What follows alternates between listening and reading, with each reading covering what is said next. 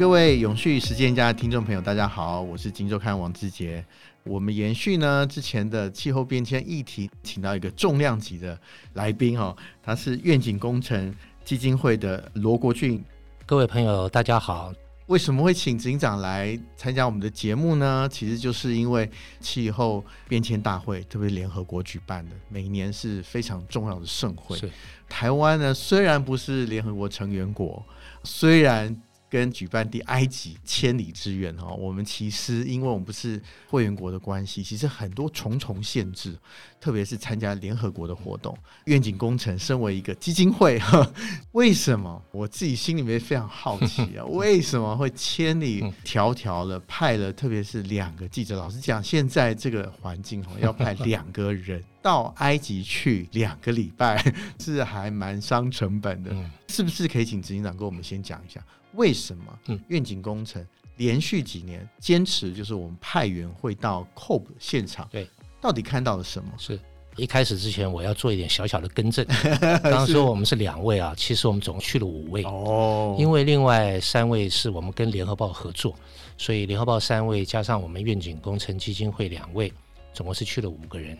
的确，志业兄，我们是同个行业的，你非常了解我们了。这个花费很大，而且如果说你要从现实的功利来看，这个对于你的营收是毫无帮助。那为什么我们要花那么多的钱派了我们同事去做这个采访？最主要是这样，我们感觉到这几年，特别是大概这两三年，COP 的这个会议，台湾的民众一般人认识的。越来越多了，也开始越来越关注，特别是它对台湾的影响越来越大。怎么说？COP 会议啊，它当然就是所谓的联合国的一个气候峰会，所有它曾经当时的签约国，就是一百多个国家都会去参加这个会议。这个会议所有重要的国家都在里面，他们在会议中达成的决议，就会对于未来整个世界在气候变迁上面的因应或者决策产生直接的影响。譬如说，像那个欧盟他们这个 CBAM 这样的一个制度，这个是对欧盟关税对台湾有没有影响？当然有影响。我们特别做出口的或者是一些比较碳排的一些产业，同样的就是在联合国的这个 COP 的会议中，他每一年讨论的题目，现在其实已经越来越迫切，包括到减碳的标准，我们要维持多少的降温，这些事情都跟台湾很密切相关。愿景工程一年多前，它是属于联合报的一个部门，所以在一年多前的时候，那时我们就曾经去了 COP 二十六。COP 二十六的时候，我们去了两位同事。一年多前，愿景工程从联合报独立出来，它成为一个公共化的一个基金会，所以这次我们就是邀请了联合报说跟我们一起合作。他们来了三位同事，我们去了两位同事，到埃及去了两个礼拜。COP 二十六在英国的那一次。那次我们在去了两位，我们就发现那次的报道，社会上其实后来蛮注意的这个事情。因此，我们有这个经验，我们觉得说我们应该要再多去一点人，让同事们能够到现场去的目的是什么？第一个，把目前国际上讨论气候政策或者跟我们产业相关的一些讯息，第一手讯息尽快的带回来，而且是用台湾媒体或者台湾人的视角去看这个问题。你说你也可以不去，你用外电就好。对，为什么我们不完全依赖外电？因为外电它毕竟大部分是西方世界的这些国家的媒体记者，他有他的关切的角度范围。其实台湾对他们来讲，我想大概不会在他们写稿的考虑之中。那但是我们去了就不一样了。嗯，我们去我们就会观察这里面有哪些对我们台湾有重大影响。第二个。其实参与 COP 的会议啊，这几年越来越多台湾的团体去，有台湾的企业，譬如说台达电，譬如说欧莱德，他们已经好几年都有人去，也有很多的公民团体，还有包括了一些民间的基金会。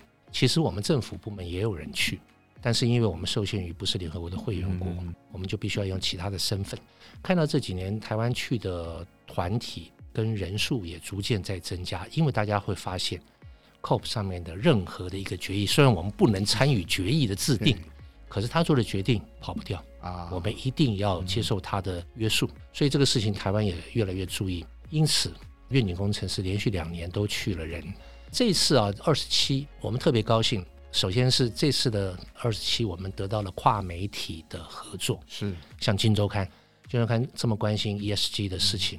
我们是一起成为气候的倡议伙伴。对对，我们沾光，我们沾光。哪里哪里 哪里，这个得到你们的助力啊！其实我们愿景工程有一个很大的一个宗旨，就是说我们是一个开放的，我们不属于任何单一的媒体。是内容只要是符合公益原则的，我们也都愿意免费的授权给各界。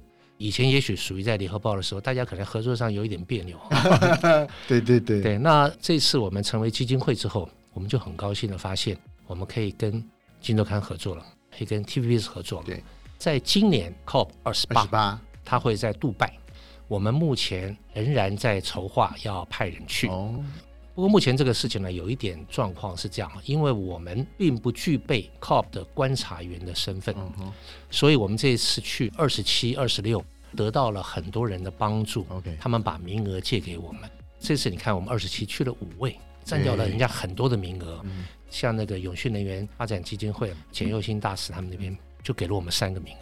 不过我们现在正在申请 COP 的这个观察员的身份，大概在今年的夏天，可能是七八月吧。也许他就会做一个决定。如果给我们观察员身份的话，对我们来说工作上就会得到很大的便利，可以自己派人去了。甚至我们还在筹划，我们要不要在那个地方设一个小的展示的摊子，向大家介绍台湾在减碳上面做了什么努力。是我们希望跟其他的国家做什么样的协力的伙伴一起。做这件关系到地球全人类的一个大事，这是我大概的一个背景的说明。是，是谢谢执行长哦。接下来就要回到 COP 二十七哦，这个外面杂音还蛮多的，哦，嗯、觉得哇，我们看到新闻上报道就是纷纷扰扰啊，哈，然后开会开到两三点呢，啊，还没有决议啊。当时要出这个千亿美金的融资的保证，其实也没出来。可是在这纷纷扰扰之中，其实哎，我们看到的 COP 还是有往前走的嘛？对，对，是不是可以请执行长帮我们结论一下？是，是就是 COP 二十七到底有哪些重要进展？像您刚刚说的，欧盟碳关税可能就是在 COP 体系里面讨论过出来，最后才形成政策。可以请执行长帮我们分析一下，这一次 COP 二十七去年在埃及举行的，到底有什么重要进展？可能会影响我们未来生活。COP 的会议真的是。要达成决议非常困难，对，因为它是所谓的共识决，对，一百多个国家在那个里头，我们不要说国家了，一百个人坐在一起一个会议室里要开会，要大家都同意，那也是很难很难的事情。所以 COP 的会议啊，每次在闭幕前要做结论的那个闭幕前的会议，都是最困难而且最勾心斗角，彼此的利益有很大的差异。譬如说，发展中的国家跟工业国家中间就有很大很大的意见的上的差异。所以每次要达成决议都非常困难。这一次到了最后关头，终于达成了一个很重要的一个决议，它叫做 loss and damage，就是损失与损害。他们要设立一个这个损失与损害的基金。它的含义是什么？它的含义就是说，人类工业革命以来，两百年左右以来，哈，工业化的国家烧了非常非常多的这个化石的能源，石油啊、煤啊。当然也带来了很大的一个经济上的这个成果，可是那些发展中的国家或者比较贫穷的国家，他们却承担了这些化石燃料造成这个温室效应的后果。后果是什么？天然灾害越来越多，暴雨、洪水、干旱都是极端气候，或者极冷或者极热。像去年的夏天，我们的动辄的时候接近四十度。嗯嗯嗯，我想以后这可能都会是常态。所以很多的比较贫穷或者开发中的国家说：“哎，我没有烧那么多的化石燃料，我也没有得到经济成长的果实。可是这些后果，因为气候是不会分你国界的，我也要同样来承受。所以这些国家提出来说，应该要设立一个基金，叫 Loss and Damage，OK，损失与损害。它的大概的含义是，你们这些工业化的国家造成的这些后果，你们必须要简单来说，你要拿钱补偿我的损失。”大致上的背景是这样。那这一次有可能是因为在埃及举办，埃及您也知道是在非洲的国家，对，非洲的国家绝大多数都是气候灾难的受害者。这一次的 COP 二十七的会议里面，还有一位副主席是巴基斯坦的总理，是他的副主席。巴基斯坦在去年的时候曾经遭遇了一次重大的洪患，整个国家大概淹掉了七八成的这样情况。所以在这次 COP 的会议里面，巴基斯坦提出来的诉求就格外打动人。他就是深受其害的国家，又在埃及，埃及他当然有主场优势，他也会希望让这个 loss and damage 能够顺利的通过。因此，在这个情况之下，后来美国、欧盟这两个地方啊，在会前其实已经有准备了啊，他们已经准备说这个事情好像他也回避不了了。对，所以到最后闭幕前达成了这个决定，这是很不容易的一个决定。虽然大家对 COP 有很多的不满，说好多事你都做不到，譬如说我们要设定要降温一点五度 C 的事情，务实的讲可能都做不到了，人类做不到。人不会马上就全部灭亡，但是。我们以后有很多的麻烦，嗯嗯，动不动大水来了，动不动热死你，对，所以我们以后必须要开始做这方面的调试的工作。其实我们看到巴基斯坦状况，天灾是在前面，然后我们最近看到新闻上，他的民众进总统府，然后可能政权都难保，就是这个气候变迁灾害，没错，最后产生的效应。没错，没错，这个东西其实没有一个国家能够没错，没错，大家的事最后没人做，大家都想要当 free rider，所以让这个气候变迁的议题非常非常难解。就是我们台湾，我们今年一月十号，我们。政府也公告了气候变迁阴影法，里面也规定了碳费啊，针对两百八十家排碳大户，也开始要征收碳费了。执行长观察，就是我们从国际的视角来看台湾，我们现在在气候不管政策，不管是公部门或私部门的因应上面，是不是可以借鉴国际，或是我们在国际上跟国际如果跟他们比较的话，我们还欠什么？我们有没有走比较前的地方？我想这个事我分两部分来谈，第一个部分来谈我们到底做了多少准备，第二个就是我们来谈这个气候变迁因应法三读通过了，但是对于我们未来的减碳的事情会有多大的助力？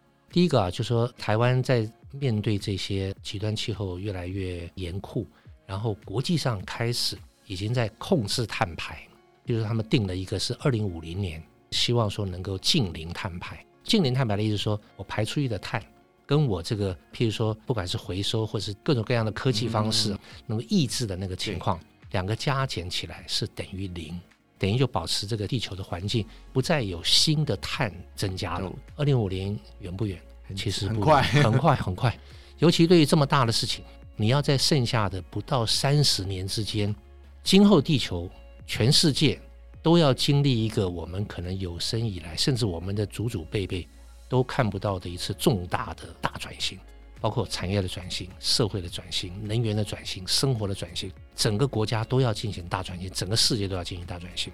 我们做了什么样的准备？其实我觉得台湾的大企业大概对这个事情已经有警觉，而且已经很多企业开始在做这个事情了。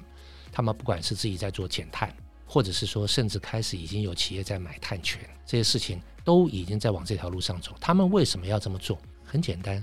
以后的国际上这些跨国的大公司，它开始要求你的生产线、你的供应链必须是要零碳排。对，譬如说苹果，你看苹果在台湾有多少多少的企业是跟它有相关的。如果它是要求说，哎，你的这个生产的过程要零碳排，达不到的话，大概就拿不到订单。所以你看看我们这些大企业或者跟跨国相关的企业，都很紧张的在开始做转变。所以大企业走的比较前面。政府也许我们讲说比大企业慢一点。去年三月的时候，政府曾经宣布了说要二零五零啊，路径图二零五零，我们也要零碳排。到了十二月的时候，哎，你那个只是目标啊，那你要到底怎么做？他又推出了一个十二项的关键战略。但是其他的，譬如说现在 COP 的会议，他们定出来是到二零三零年的时候，它有个中期目标。中期目标它是要减碳，要减掉百分之四十三。是。但是我们的这个十二项的关键战略的中期的目标是只有百分之二十四正负一，正负一，所以最多你就是二十五，二十五跟四十三有很大的差距，这是一个。当你中期目标只能够达成全世界大概约略是多过一半多一点的情况之下，请问你二零五零年你有把握达到全部的净零碳排吗？所以这是第一个很大的问题。再过来就是我们刚刚讲的，政府在这方面其实我觉得做的还不够。虽然现在开始政府已经感觉到压力了，但是我觉得还是需要更积极一点。是。再来第三个部分，我们就谈到一般的人民的生活。其实我觉得台湾一般的人民生活，真的我们要从我们每个人可以做的事情上面，要进行生活的转型。生活的转型啊，其实并不难，但是大家我们台湾是一个太过方便的社会。你譬如说便利店。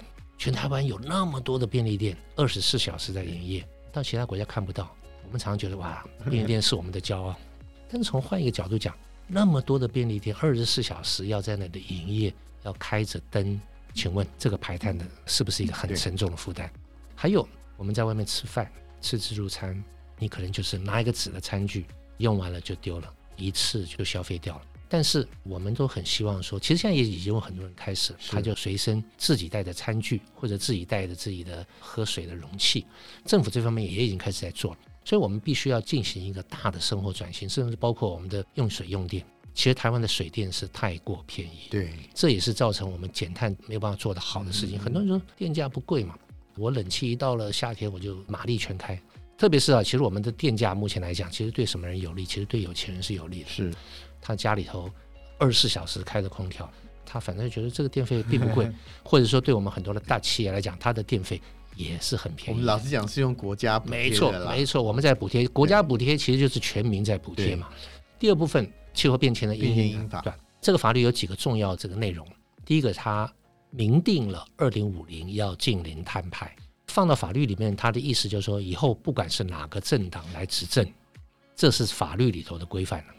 而且它里面还有规范，是照国际的惯例，是每五年要来检讨一次。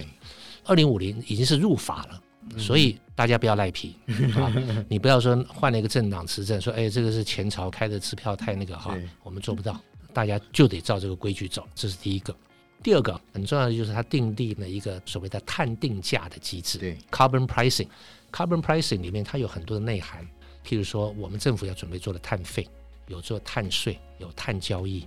但是我们特别是在碳交易这一块没有起步，碳费应该是明年大概会准备要上路了哈，它会对于两百八十几家的二点五万吨的碳排大户开始做，这是第一步。当然有起步都是好事，可是有很多的，特别是一些我们的环境团体、公民团体都会批判政府说太欠缺决心，做得太慢。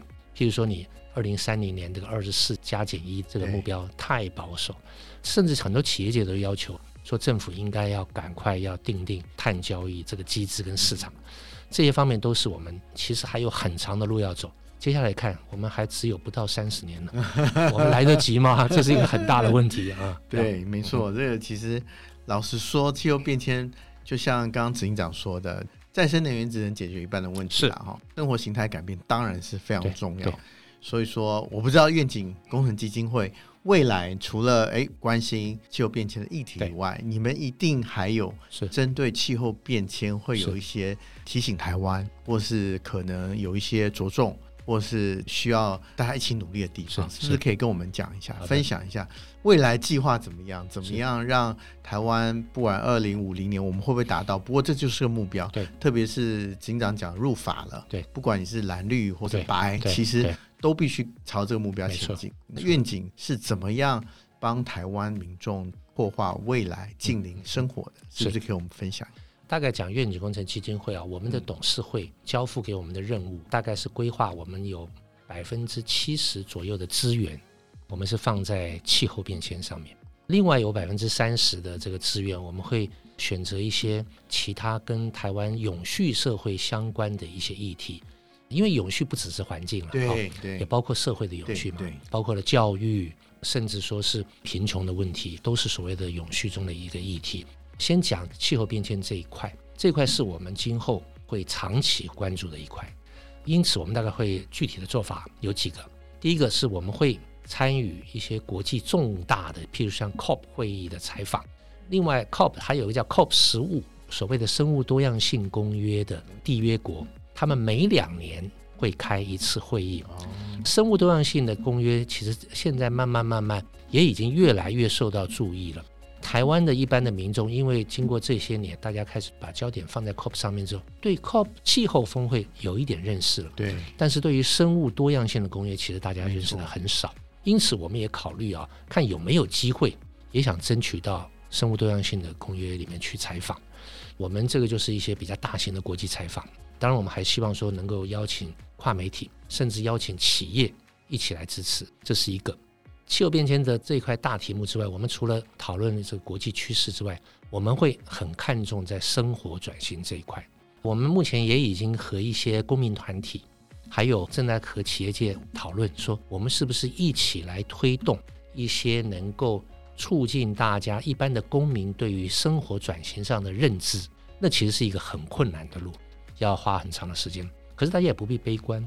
其实有时候我们会觉得，台湾的社会是一个，我常常这样觉得，它是一个很容易接受新事物，而且也很能碰到它非改变不可的时候，它也会慢慢开始改变，开始会也也会改变起来。对对，对，譬如说，很多外国人来台湾，他们就觉得不可思议的是，大家每天晚上七八点钟会在门口一个路灯底下丢垃圾，这个在其他国家是不会出现的。我们对于一个进步的事物的接受，譬如说垃圾的分类。我觉得我在大概还是大概三十岁左右的时候，那时候没有这种观念的了，什么东西都去全部都一丢在一起。后来开始做了，也就在最近，我想大概就是二十年左右的时间，几乎可以做到相当好的程度了。虽然还不是完美，这方面我们也都做得到。譬如说，我们还举个例子，我常常想说，台湾什么时候开始喝咖啡的？当然是很多精英的阶层，可能是在日剧时代就在开始在喝咖啡了。可是普及化，我觉得也就是这二十年左右。你看现在满街的咖啡的店有多少？我们对新事物的接受是很强的。那我们觉得，如果开始觉得必要，我们生活形式的改变也是跟得上来的。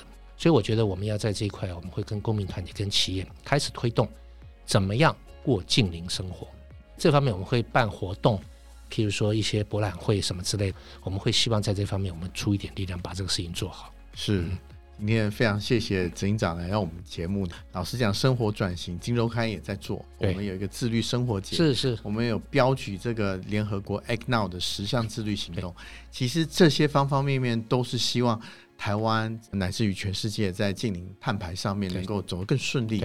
我们希望尽我们这个绵薄之力哈，希望给台湾更好的明天了。是是，是。今天非常谢谢大家收听永续实践家的节目。我们下次再见，谢谢，谢谢大家，谢谢，谢谢。